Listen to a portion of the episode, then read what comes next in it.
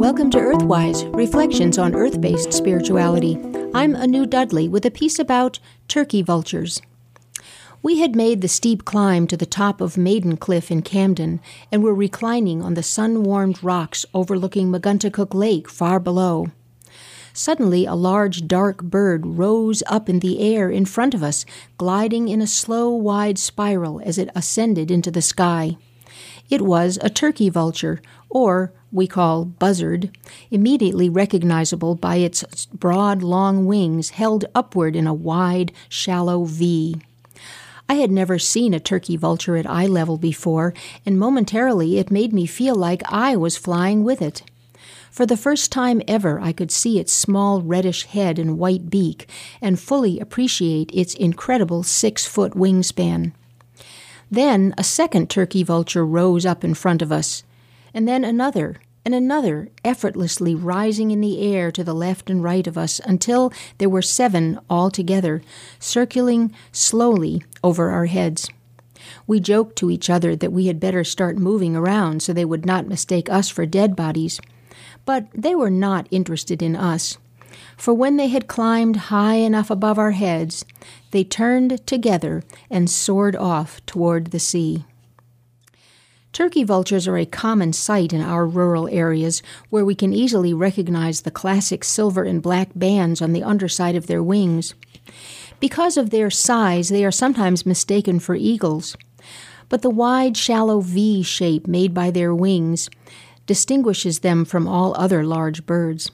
They can soar for hours without flapping their wings at all, but merely using the thermals and updrafts, rolling and swaying from side to side as they steer through the air. A relative of the giant condor, the turkey vulture is one of several New World vulture species. The scientific name for turkey vulture is Cathartes aura, which means golden purifier. It seems an odd name for a carrion eater, a devourer of dead flesh, but the name reflects an ancient and deep reverence for this timeless bird whose fossil remains date back a million years.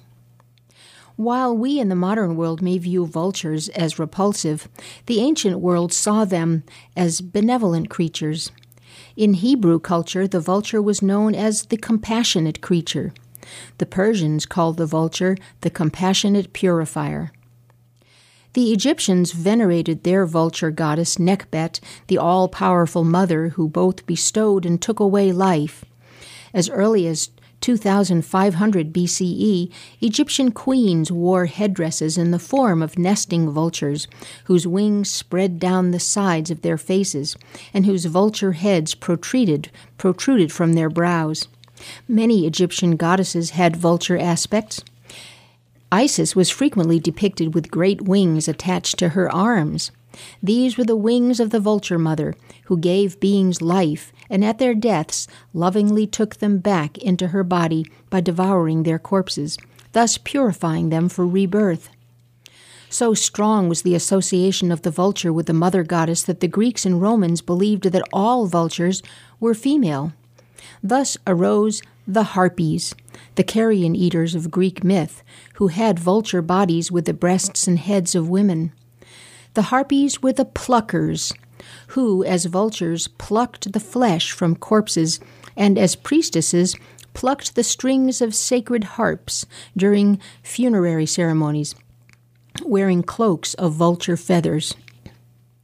From at least as early as Neolithic times, it was a common practice to expose corpses to vultures, for being consumed by vultures was believed to speed rebirth. Evidence from 7000 BCE, carved into stone pillars in the ancient city of Çatalhöyük in what is now Turkey, shows dead bodies being carried off by vultures. The intervention of the vulture was welcomed as purifying and restorative, the loving act of a loving mother. In Egyptian hieroglyphics, the sign for grandmother is a vulture wearing the symbols of royal authority. Grandmother Vulture was powerful, wise, and compassionate, a benevolent ruler over death and life. I myself, when my time comes to die, would wish to be carried off by Grandmother Vulture to soar languidly above the earth, before being devoured and restored once again to the earth, my home. Blessed be. You've been listening to Earthwise Reflections on Earth Based Spirituality. I'm Anu Dudley.